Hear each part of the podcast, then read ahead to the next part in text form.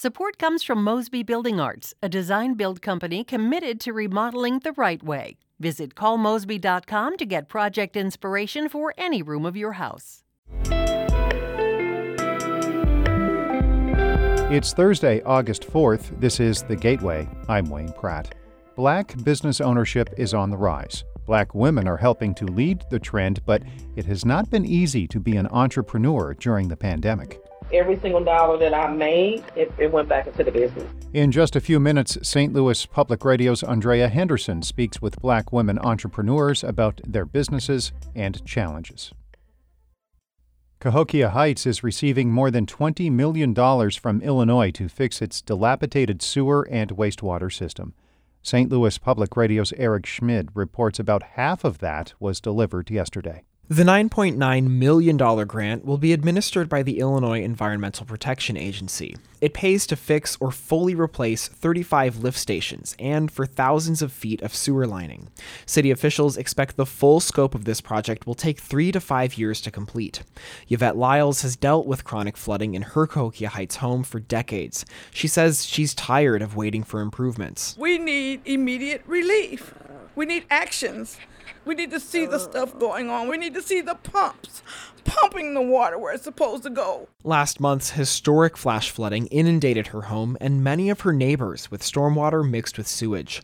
In Cahokia Heights, I'm Eric Schmid, St. Louis Public Radio. Illinois Governor J.B. Pritzker has issued a disaster declaration for St. Clair and Washington counties in the Metro East that follows last month's record rain.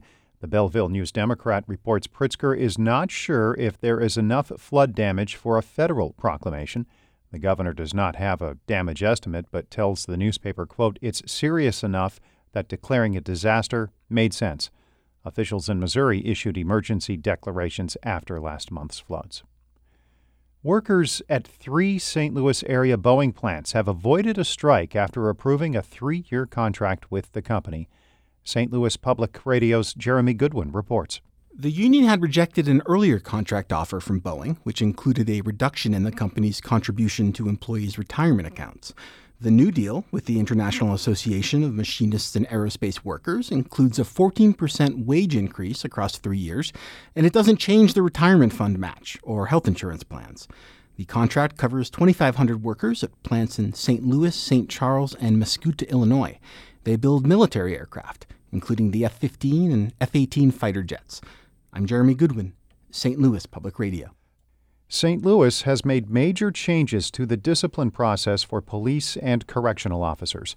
Mayor Tishaura Jones has signed a bill creating the Division of Civilian Oversight. It will be led by a retired FBI agent.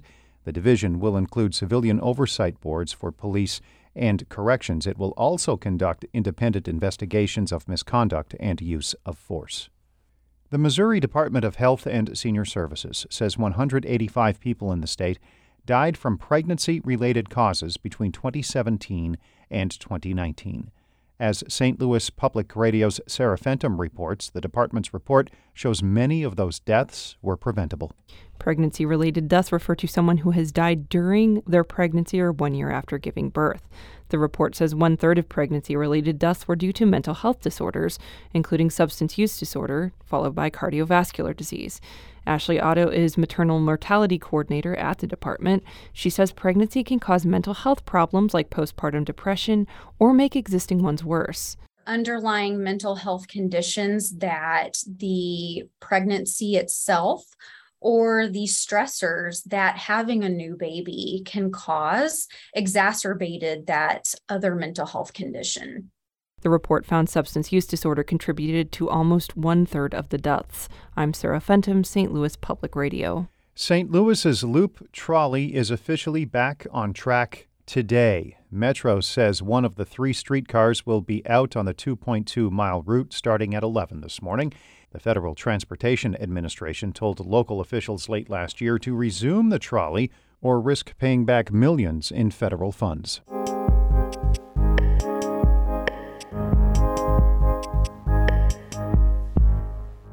Many black business owners found it hard to keep their doors open during the pandemic. Some could not obtain loans needed to survive a public health crisis.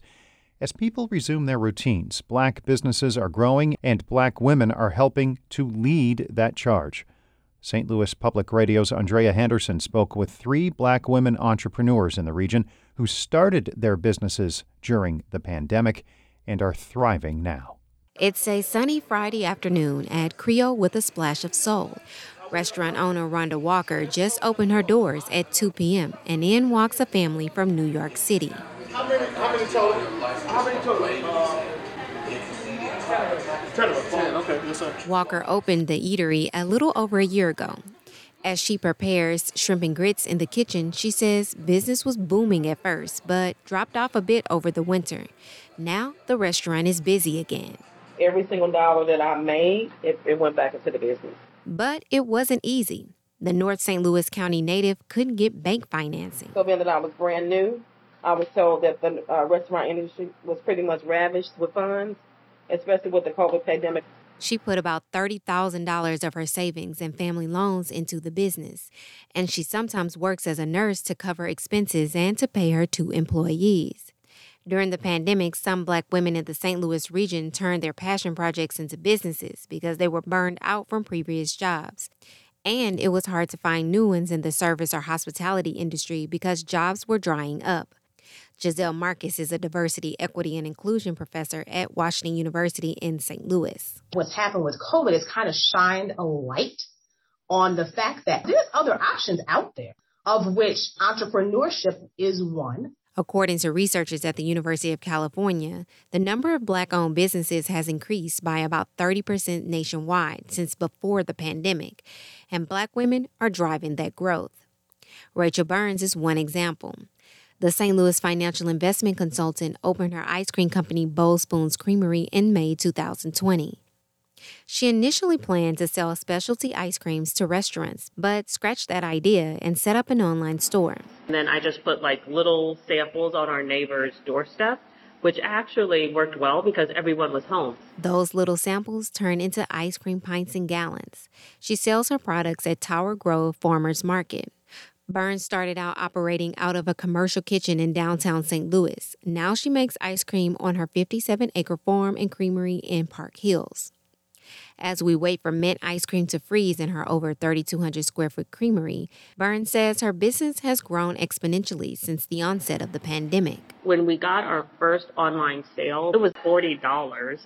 You know, it was not a life changing amount of money, but it was like just a little nugget of proof that this might actually work. Schnucks Markets began selling products from black owned businesses in July 2020, including Bold Spoon Creamery.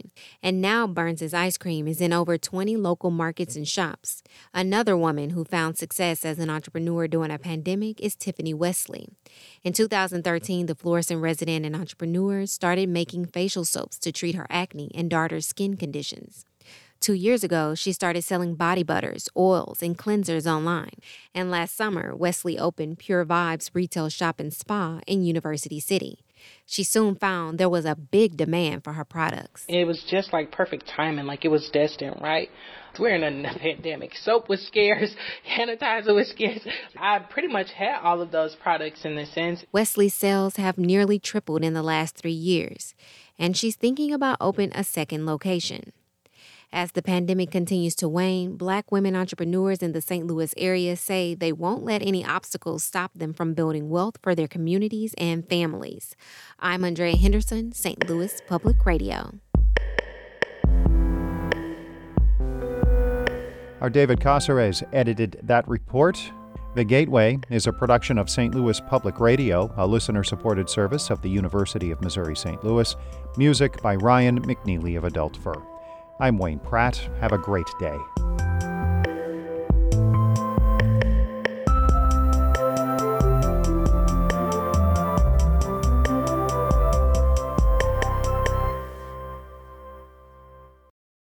Support comes from Mosby Building Arts, a design build company committed to remodeling the right way. Visit callmosby.com to get project inspiration for any room of your house.